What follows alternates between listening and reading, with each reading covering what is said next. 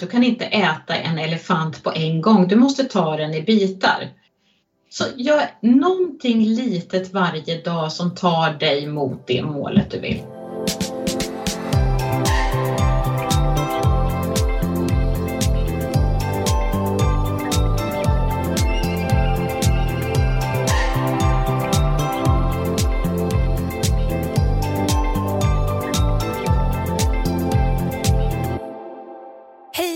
Och eh, varmt välkommen till podden med målet i sikte. Jag heter Elisa Gustafsson. Och jag heter Charlotte Olsson. Idag så har vi säsongsavslutning skulle man kunna säga. Mm, Säsongens precis. sista avsnitt inför semestrar och lite sommarledighet. Och vi tänkte knyta ihop säcken och sammanfatta säsongen lite grann. Det kommer handla mycket om motivation. Precis. För att eh, det har varit en tung vår. Nej men precis och bara hela läget att man känner att ja, men nu får vi ses. Nej det fick vi inte. Och det, ja, men det har varit lite tungt så att man kanske har gjort slut på all sin motivation och behöver fylla på med nytt. Stort och smått. Jag tänker ja. Det behöver inte vara att man söker jobb. Det kan vara överhuvudtaget i sitt skapande eller sin, ja, men överhuvudtaget man tycker att det känns lite tungt. Mm.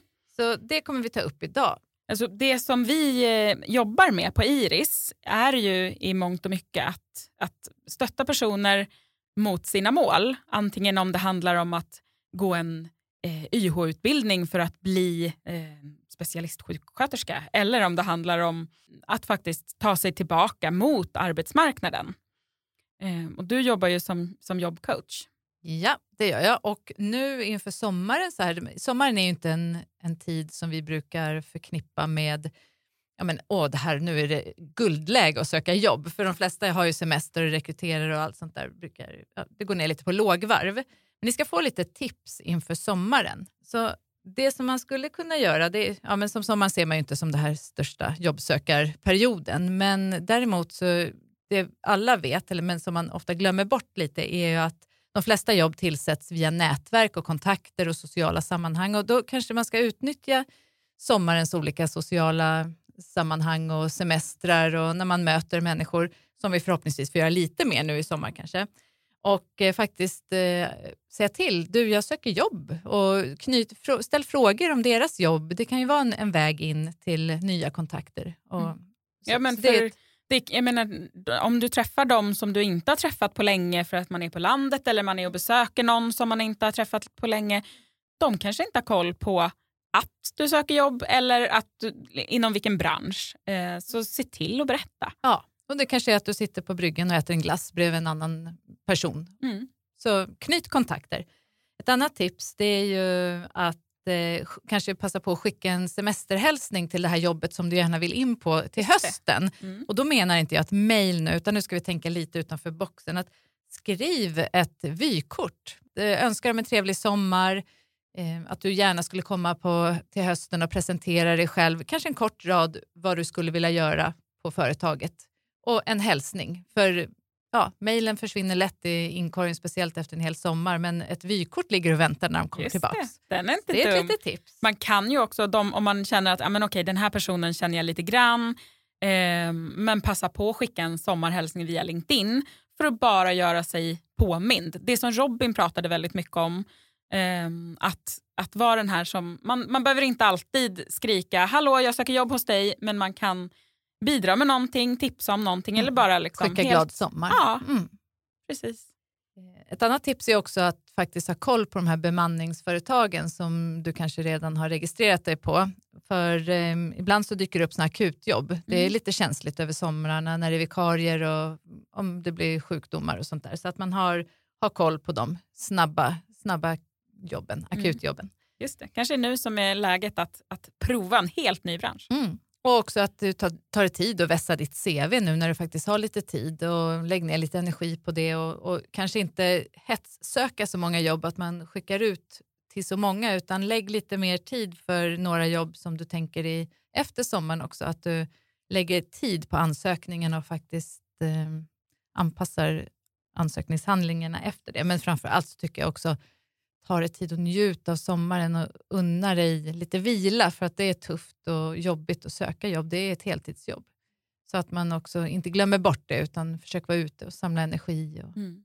Bra tips. Vi eh, ska ta och prata med en av våra kollegor eh, som också jobbar mycket i ett uppdrag som handlar mycket om motivation. Niklas Karlberg. Vi tar och eh, ringer upp honom. Ja.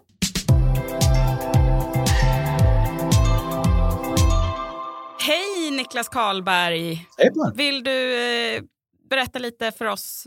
Vem är du? Presentera dig för poddens lyssnare. Ja, vem är jag? Jag är Niklas Karlberg. Jag eh, bor uppe i det vackra Umeå tillsammans med min sambo Petra. Jag är utbildad personalvetare och jobbar som tjänsteansvarig för uppdraget Introduktion till arbete på Iris Hadar. Eh, vad kan man mer lägga till på fritiden? Ja, nu när sommaren har dragit igång så försöker jag spela så mycket golf som jag hinner med i och med att säsongen är ganska kort här uppe. Annars så blir det väl mycket umgås med familj och vänner, läser böcker i den utsträckning jag hinner, håller på med lite musik. Ja, lite sådana saker helt enkelt. Ja, och jättekul att du kunde vara med i vår podd. Och, eh, vi, podden heter ju Med målet i sikte, men också vi, det som vi ville prata om idag var ju liksom bland annat att sätta mål och sånt som avsnittet ska handla om. Eh, Mm. Och även eh, hur man hittar motivationen, för det kan ju också vara körigt och tufft att hitta motivationen. Eh, och du jobbar ju också med personer som befinner sig utanför arbetsmarknaden och ska in på arbetsmarknaden så småningom förhoppningsvis. Och, och hur, hur ser du på motivation? Vad är motivation? Ja, jag har ju som suttit och funderat på det sen jag fick inbjudan här till podden och, och insåg ganska fort att det blir Du fort lite inte. flummigt när man börjar prata. Nej, men, du vet, man sitter och funderar, vad är motivation? Hur skiljer sig motivationen från vilja? Hur förhåller det sig till energi? Det, det flummar lätt iväg, men, men jag har suttit och funderat och jag vet inte, jag, jag tror att för min del så ser jag motivation som, som ett verktyg. Ehm, ett verktyg för att använda energi för att liksom, ta steg mot ett uppsatt mål. Och, och jag ser motivationen då som, som ett verktyg som måste innehålla tre beståndsdelar för att fungera. Dels så har vi då det här superviktiga målet. Vi, vi måste veta vad målet är för att du kan inte vara motiverad utan att ha ett mål. Då, då är det bara någon slags liksom lös vilja att någonting ska förändras. Men utan, när du väl har ett mål, då kan motivation börja uppstå. Nästa komponent, det är ju att veta varför vill jag nå det här målet? För, vet man inte det, då kommer ju liksom all form av motivation att vara väldigt diffus. Den går liksom inte att hitta. Och sen måste vi också veta hur viktigt är det att nå det här målet? För det är ju på något sätt det som jag upplever avgör. Vart ligger det i min prioriteringsordning bland allt annat som dyker upp här i livet? Um, och, och, jag ser liksom det som att om, om det är formeln för motivation, då, då tänker jag på att då måste det ju vara ett slags verktyg som vi kan använda och som vi dessutom måste vara noga med att, att kanske fundera över i relation till våra mål och försöka hitta sätt att ladda upp den här motivationen genom att till exempel ta en funderare extra, inte bara på målet i sig, utan, utan även på vad är det som gör att jag vill nå det här målet och, och hur viktigt är det? Så att vi liksom, när vi väl då kanske tappar motivation tillfälligt, kan gå tillbaks till att, men varför gör jag det här nu igen? Och hur viktigt är det egentligen? Ja, men det kan ju vara lätt att sätta upp ett mål och sen när man liksom backar bak så märker man att man har egentligen ingen som helst motivation för att uppnå det. Men det såg bra ut på pappret. Eh, och det är ju ett mål som man troligtvis aldrig kommer nå. Mm. Och för vems skull sätter man upp det här målet? Är det för ens egna skull eller är det för att någon annan förväntar sig det? Det är också en viktig aspekt på det. Ja, ja men precis. Och jag, jag satt och grundade här i morse och funderade över liksom att på vad sätt kan jag konkretisera det på ett sätt så att, så att både jag och alla andra kan känna igen sig. Och jag tänker på det där, och, och målet är att, att ha det städat och snyggt hemma. Och varför vill, jag, varför vill jag göra det? Jo, men för att jag trivs när det är städat och snyggt hemma. Och hur viktigt är det? Ja, men det är ganska viktigt. Och då, är liksom, då kommer motivationen någonstans att ligga flytande, men kanske inte jättehögt. Om varför jag vill nå målet plötsligt ändras till att jag får besök i eftermiddag. ja, då, då börjar det nog plötsligt vara ganska mycket viktigare och ganska mycket mer i närtid att nå det här målet med att ha städat och snyggt. Mm. Ja, Men lite barn- som Lisas barn brukar ju säga så här, när Lisa drar igång och börjar städa så frågar de nästan alltid bara vilka ska komma? Då tror de att de ska få besök. Så ni kanske har samma motivationskraft där gällande städning. Det kan väl vara lite så att de oftast har rätt. Jag är såhär, nej, nej men vadå, vi kan väl städa utan att någon ska komma. Men ja, det är de som ska komma i eftermiddag. ja, men, och, och, jag tror det, där. det, det blir ju väldigt tydligt. Ja, det är det där med yttre och inre motivation. Vill jag städa bara för min egen skull eller är det liksom att någon kommer att tycka eller tänka någonting om mig? Eh, ser jag det lite som att det är en yttre motivation. Att, att det är någon annan som kommer och spelar in i den här lilla eh, eh, triangeln på något vis.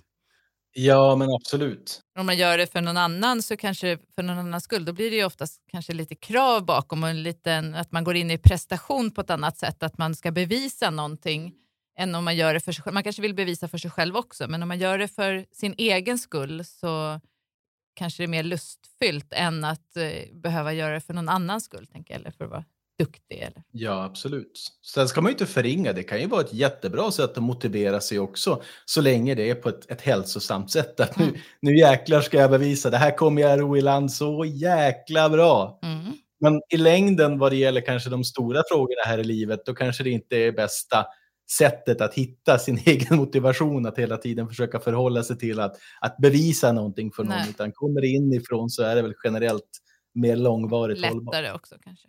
Ja. ja, det tror jag. Vad tycker du fungerar bäst i vårt jobb? Vi jobbar ju med eh, personer som står utanför arbetsmarknaden eh, på olika sätt. Eh, och väldigt mycket av det handlar ju faktiskt om motivation. Man kanske har varit utanför jättelänge och man känner bara så här, nej jag kommer aldrig framåt. Eh, har du sett några, liksom, några sätt att jobba som fungerar bättre? Ja, alltså jag skulle nog säga att det handlar precis om, om vi då säger den här triangeln mellan mål, varför man vill nå målet och hur viktigt det är. Och oftast så handlar det väl kanske om att, om att hjälpa individen att men att, att förstå hur den egna motivationen fungerar på något sätt och att det är någonting som man som individ kan dra nytta utav. Och även kanske att, att förstå skillnaden mellan att vilja att någonting ska vara annorlunda kontra att, att ha ett specifikt mål som man vill uppnå. För att of, ofta liksom när jag pratar med, med individer som, som kanske känner sig ganska vissna, eller vissna, vilsna i relation Det kan hör, höra ihop ibland, ja. just de två. ja, men precis. Ja, men individer som känner sig lite mer vilsna kring vart de vill ta väg, då är det ju ofta just det att det finns inget tydligt mål som individen vill nå upp till just då. Men jag tycker i min erfarenhet så har det ofta visat sig att när man väl börjar kunna sätta det i, i ett perspektiv av vad är det jag skulle vilja uppnå för någonting? Vad är det konkreta målet? Och börja kunna liksom se saker runt omkring det målet som kanske skulle göra tillvaron bättre. Eller liksom att, att individen får en bild av hur ser livet ut när jag väl har nått det här specifika uppsatta målet. Då börjar man plötsligt kunna ha en tydlig bild av att men varför är det just jag vill nå det här målet? Och, och hur viktigt är det? Men det kanske är superviktigt. Men innan man har den, den bilden för sig så, så då kan det vara svårt att liksom hoppa upp ur sängen på morgonen och ha en tydlig bild av så här, vad är det jag ska göra för att uppnå ett mål eller vad är faktiskt innanför min liksom, påverkansmöjlighet. Har du något tips där hur man kan tänka eller som, om man nu inte har möjlighet att se det här målet framför sig riktigt tydligt? Ja, precis. Det, det, kan bero, tror jag, mycket på hur man, hur man bäst arbetar själv med att konkretisera saker. Jag har ofta jobbat med att skriva ner saker och göra listor och försöka liksom med det som, som metod försöka komma fram till kärnan i vad det är för någonting jag vill uppnå. Att man har liksom kanske en fördel och nackdelar-lista eller vad det nu kan tänkas vara Ehm, um, and, andra kanske funkar bättre med att gå och ta en promenad och liksom fritänka lite grann. Vad, vad är det jag skulle vilja göra om tre år, fem år, tio år? Um, eller liksom att man kanske gör en tankekarta. Men, men jag tror att det absolut viktigaste som man behöver hålla i åtanke, det är att, att, att komma ihåg att man måste hitta det där tydliga, konkreta, personliga målet för att kunna göra motivationen till någonting som man själv kan kontrollera så att man inte hamnar i den här fällan att man tänker att motivation, det är ungefär som inspiration, så som konstnärer kan prata om det. Att ja, när inspirationen kommer, då ska jag göra allt och allting blir bra. Men då har du ju liksom inte heller någon kontroll över din motivation. Eh, utan om du istället börjar se det som ett verktyg, då är det någonting som du kan använda för att varje dag komma närmare ditt uppsatta mål. Vad motiverar dig? Ja, det är också en, en ganska lurig fråga, men, men jag tänker generellt så brukar det handla om att, att jag, vill, jag vill lära mig någonting, eller jag vill förstå någonting, eller förstå hur någonting fungerar.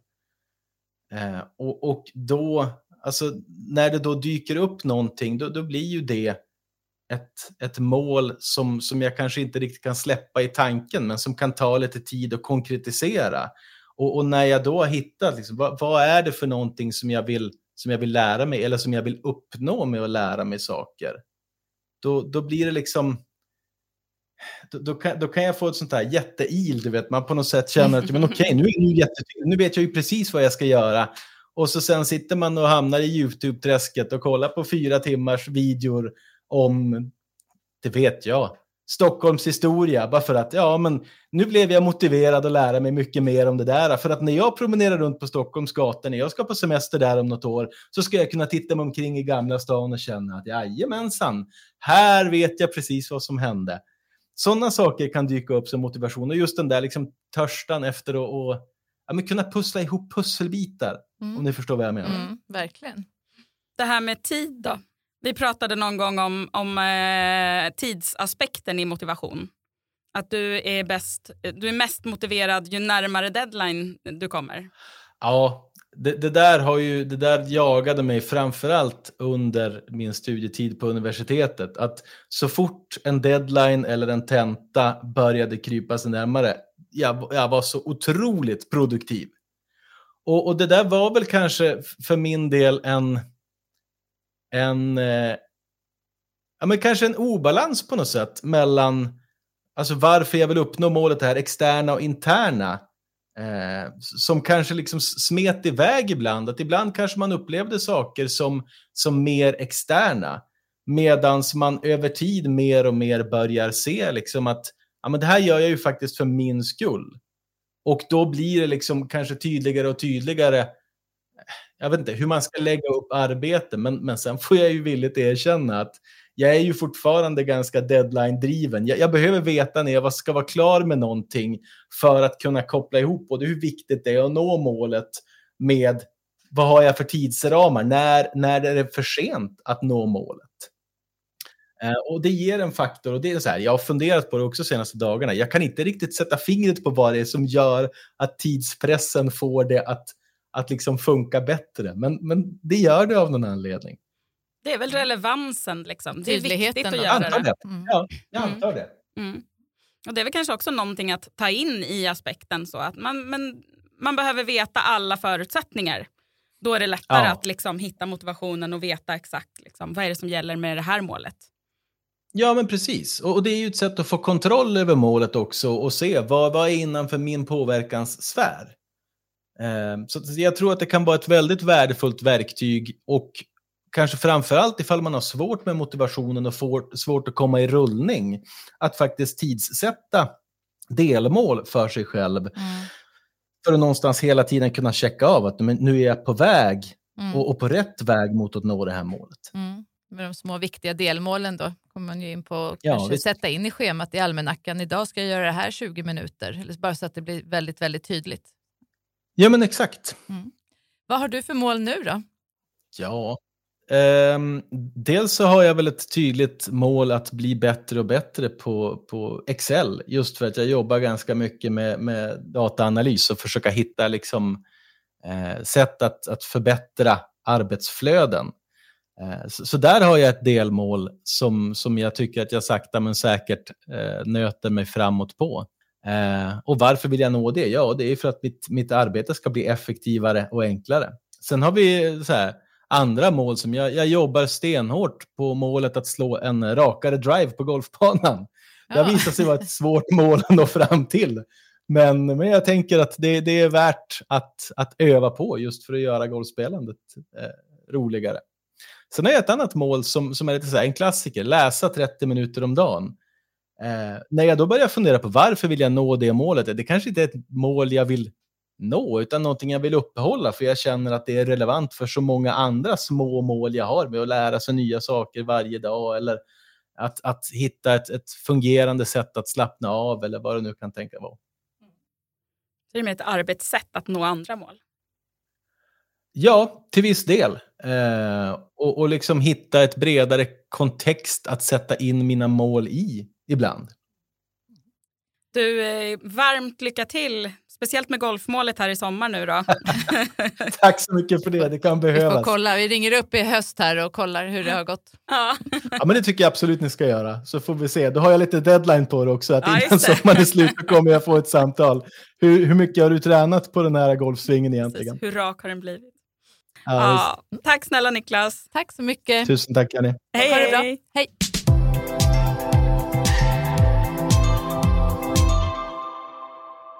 Jag tycker Niklas sa en väldigt klok sak, eller som är väldigt viktig, att eh, jobba med de här delmålen för Mm. att kunna hitta sin motivation.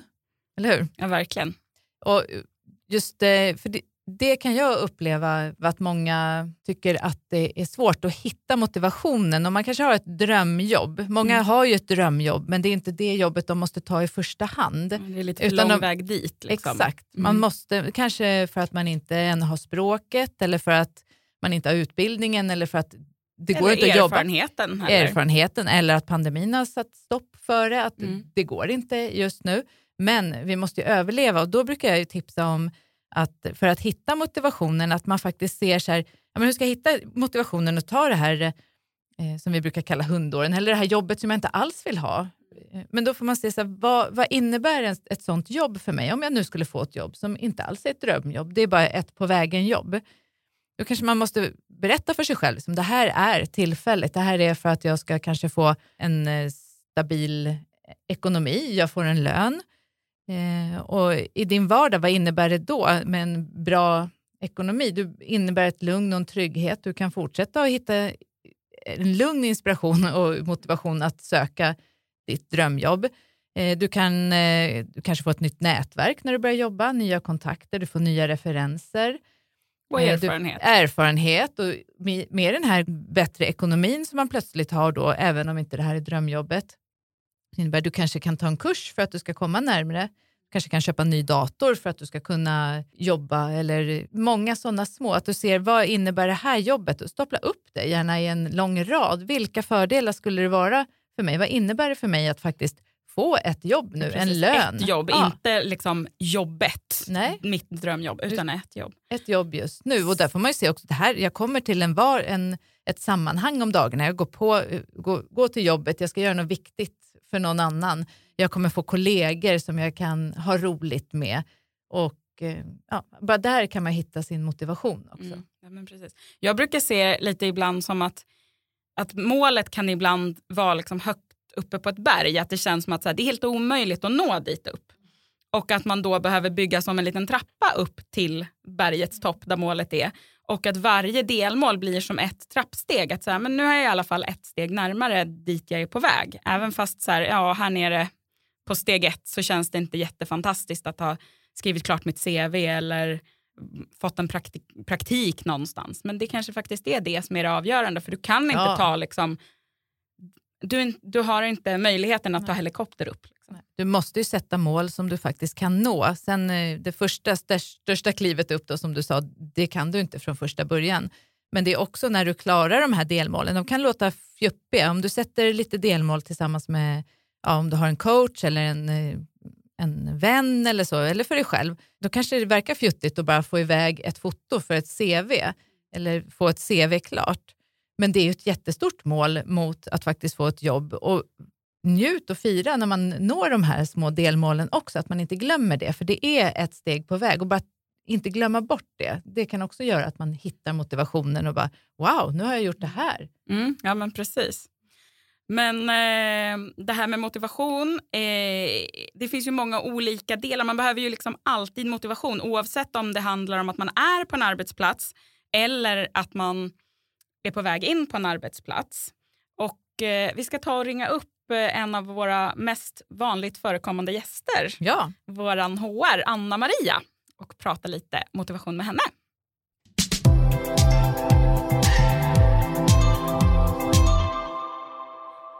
Välkommen tillbaka Anna-Maria. Ja men tack, vad roligt att få vara här igen. Ja, det har blivit lite tradition att du är med i, i våra säsongsavslutningar. Det är jag jätteglad för, för att eh, jag tycker ni har en sån fantastisk podd så att det är nära att få vara med. vad roligt. Och vi, det här avsnittet ska vi prata mycket om eh, motivation. Och eh, i och med att du jobbar på HR så tänkte vi att vi skulle vilja ha den vinklingen också på motivation. Så då tänker jag så här, eh, som rekryterare, när vi, vad tänker rekryterare på då när vi pratar om motivation? Mm. Jag pratade lite grann med min kollega Sandra nu på morgonen i och med att hon också sitter och jobbar mer med rekrytering än vad jag gör. Och mycket handlar ju om att när man förbereder sig inför en intervju och man tycker att det är spännande så har man ju läst på om jobbet och har ganska mycket bra frågor kring det och man har läst på mycket kring företaget. Så att när man lyssnar på en person, en av de första frågorna brukar ju vara varför söker du här jobbet eller varför söker du till det här företaget? Och där har ju då eh, kandidaten möjlighet att visa vad är det för någonting som gör att jag är intresserad av företaget och tjänsten. Sen motivation, eh, man kan ju tro att det bara ska vara extroverta personer som, eh, som är väldigt glada och positiva och kanske bra på att sälja in sig själva som kan visa motivation. Men, men det är det inte utan alla. Är man intresserad av en tjänst och ställer kvalitativa frågor eh, och har bra svar så visar ju det på motivation under själva intervjun. Och vi håller ju mycket kompetensbaserade frågor, det vill säga att vi pratar om hur gör man arbetet eller hur utför man vissa arbetsuppgifter? Och då har ju kandidaten möjlighet att verkligen visa att så här har jag gjort tidigare eller så här löser jag den här typen av utmaningar och så vidare. Så att du ser ju det på ganska många håll. Och slutligen skulle jag eh, säga ett litet tips där. Idag så börjar det bli mer och mer vanligt att eh, kandidaterna får kontakta sina referenser själv. Vi har precis börjat med ett system som heter Referensa och då är det kandidaten som lägger in uppgifter och ber referensen att de ska svara. Och här ser vi också motivationen. Om jag verkligen vill ha det här jobbet då kommer jag ju säga till mina referenser snälla svara så fort det bara går. Så att då får man ju snabb återkoppling. Så att du kan visa det både i starten av intervjun genom att tala om varför söker jag det här jobbet eller det här företaget. Eh, när du får de här kvalitativa och kompetensbaserade frågorna i mitten och sen på slutet att du ser till att underlätta för rekryteraren så att den snabbt kan gå vidare i rekryteringsprocessen med till exempel dina referenser när ni har kommit så långt. Ett jättebra tips. Super, ja, men- Superbra tips, för det här med referenser är ju någonting som många känner lite oro för, eller så här, kontakta referenser, man kanske inte vet riktigt oh, vad, vad de ska säga. En del har inte ens referenser. Nej men precis och, och det jag skulle vilja säga kring referenser generellt det är ju att fråga först. Mm. När du har kommit en bit in i, för en rekryteringsprocess kan ju ta ganska lång tid, det kan ju vara tre, fyra intervjuer beroende på tjänst naturligtvis och roll. Men, men kontakta dina referenser när du börjar känna, ja men det här verkar ju lovande. För då är de förberedda och då kommer de ju se till att hjälpa dig att så snabbt som möjligt svara på de frågorna som behövs. Och det, det kan ju vara så här att jag kanske inte vill kontakta min nuvarande chef om jag redan är i arbete. Men då kanske man kan prata med en kollega, man kan prata med chefen från tidigare arbete.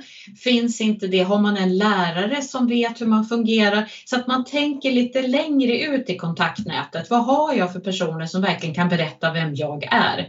Och helst ska ju inte referenserna vara för gamla. Det kan ju vara bra att tänka på. Om det är någon som, om jag jobbar på samma jobb i 15 år, ja, tidigare chefen är ju kanske inte så aktuell utan då får man hitta kollegor Mm. eh, och andra som har sett den i arbete. Mm. Vad, vad, har du några exempel på vilka frågor ni brukar ställa till en referens? För det tror jag många undrar. Vad, vad frågar man som eh, blivande arbetsgivare? Alltså det som vi vill veta det, det är ju vad har den här personen gjort tidigare? Vilka styrkor har den personen? Vad vill de lyfta upp? Finns det någonting som vi behöver tänka på? alltså som är viktigt att veta och det kan ju vara till exempel att den här personen är väldigt självständig eh, och behöver ha ganska breda ramar för att trivas och göra sitt bästa. Så, att, så att det är ju mer kontrollfrågor för att ja, men dels se att ja, men stämmer CVt och det är ju viktigt och det man har berättat att, att det jag har sagt att jag har gjort, det har jag verkligen gjort. Eh, det är ju en del, men, men det viktigaste tycker jag det är ju att man får tips. Vad, vad, behöver vi tänka på? Hur kan vi få den här medarbetaren som vi vill anställa att blomma ut på bästa möjliga sätt?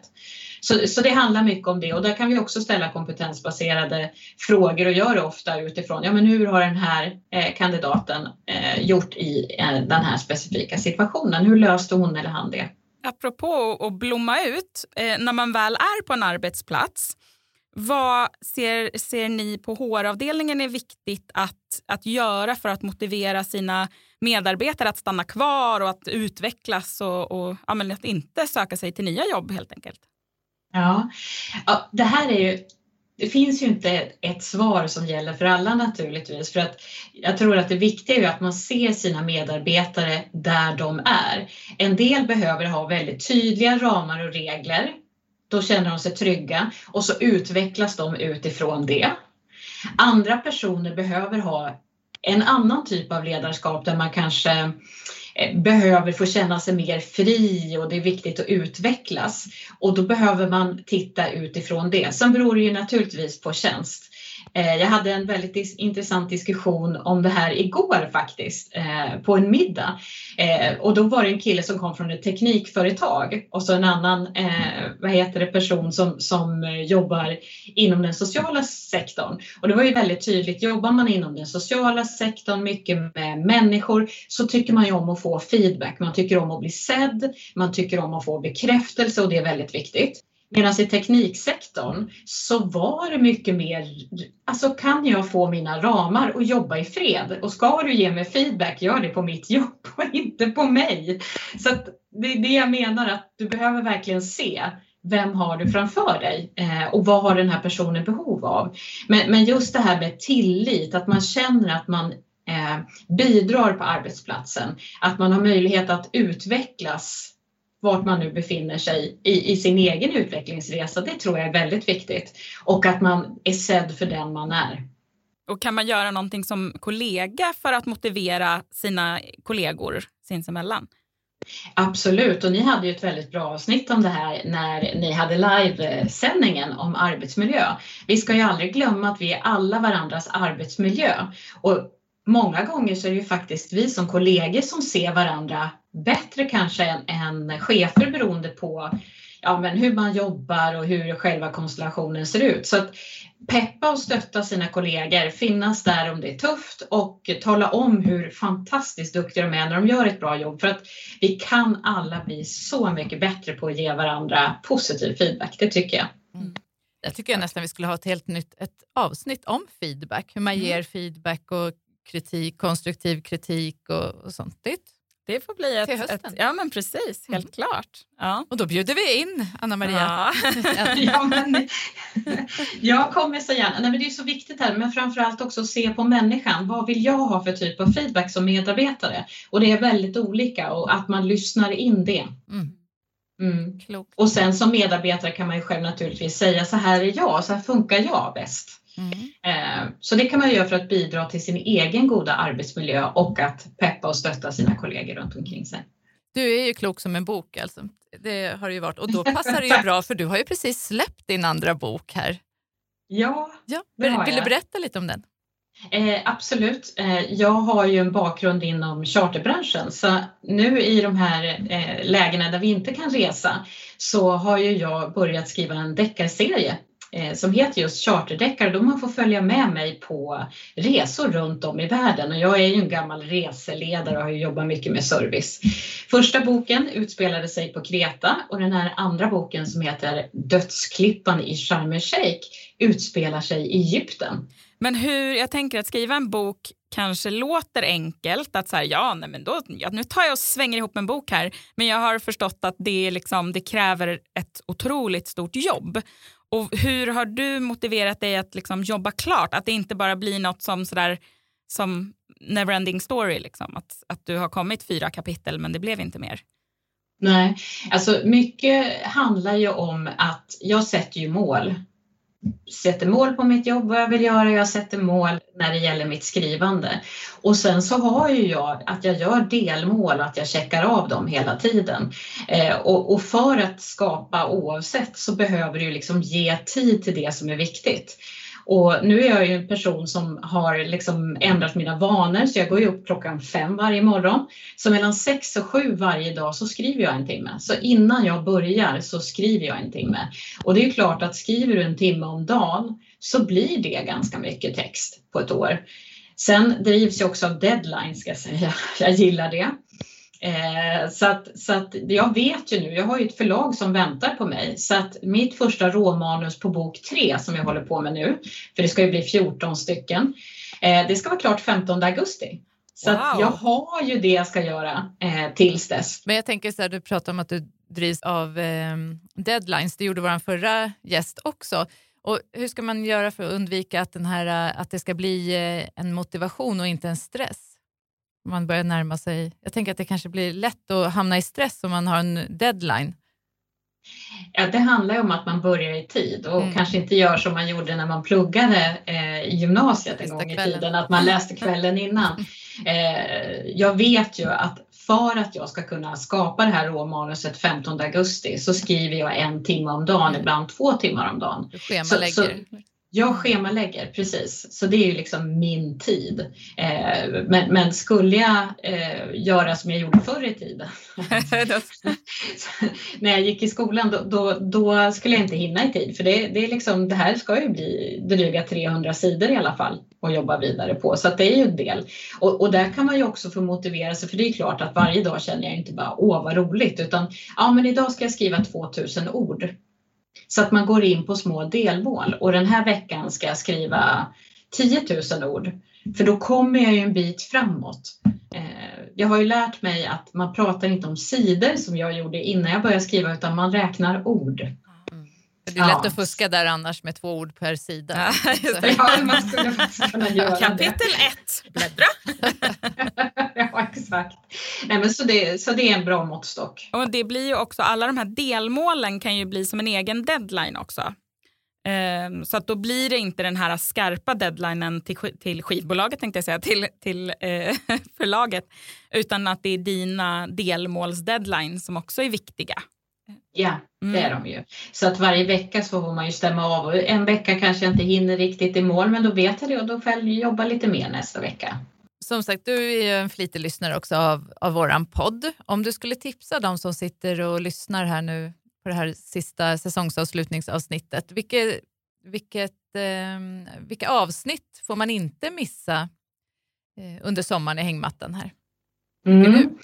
Jag tycker inte att man ska missa något, men jag har fyra som jag vill lyfta fram extra, för jag tycker ni gör ett fantastiskt jobb. Eh, avsnitt 39 med Suicide Zero. Det är verkligen något som berör och någonting som jag tycker att vi alla eh, kan göra en skillnad. Sen Daniel Lindström, det här att bryta och ändra sin dröm. Helt fantastiskt. Och det är ju så. Jag menar, en dröm kanske inte längre är aktuell och då är det dags att titta och göra någonting annat.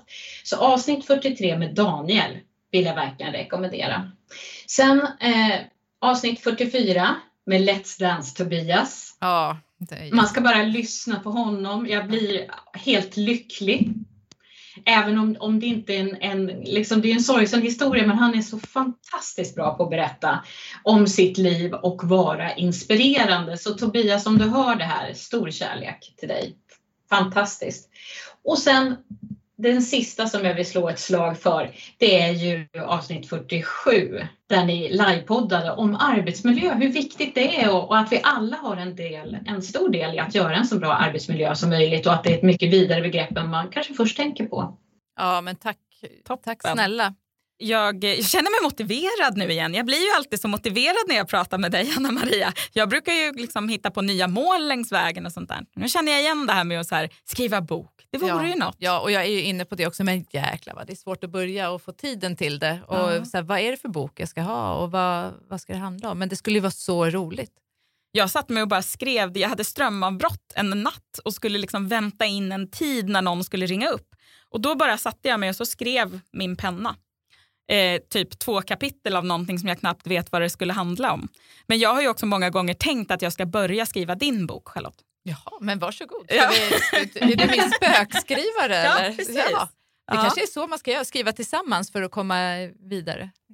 Ja, men det är ju många som gör det och det som jag tänker är att ni gör ju precis rätt här. Problematiken är ju många gånger att vi tänker på någonting men vi kommer inte till skott.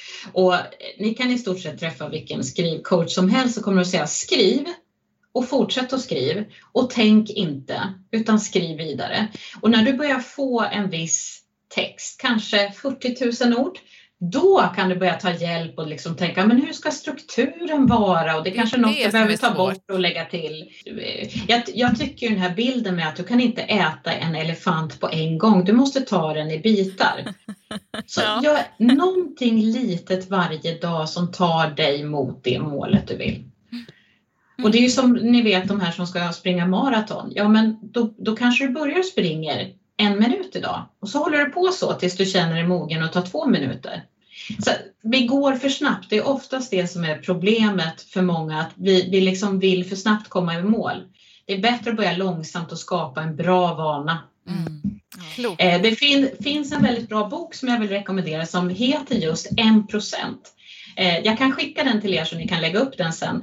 Eh, så himla bra som handlar om hur man skapar vanor, hur man Ja. eh, tar bort vanor som kanske inte är så bra för en.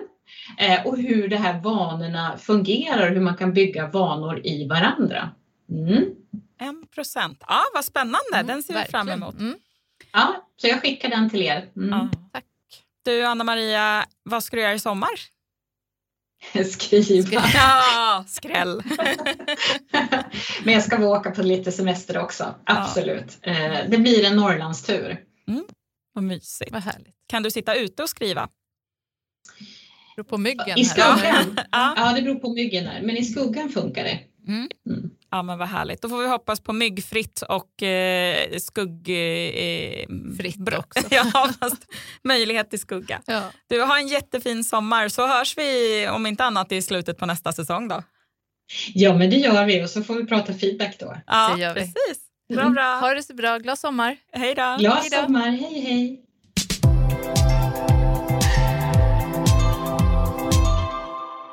Ja, härliga Anna-Maria. Man blir alltid så glad av att prata med henne. Ja, och kloka tips. Det är alltid roligt också att höra från en annan vinkel, från HRs sida också, Mm. hur de eh, ser på det. Och det här med referenser och sånt, det tycker jag är jätteviktigt. Mm, Tack absolut. för de tipsen. Och jag tycker hela vår säsong har ju haft som en röd tråd i det här medmänskliga och kommunikation, attityder och bemötande. Absolut.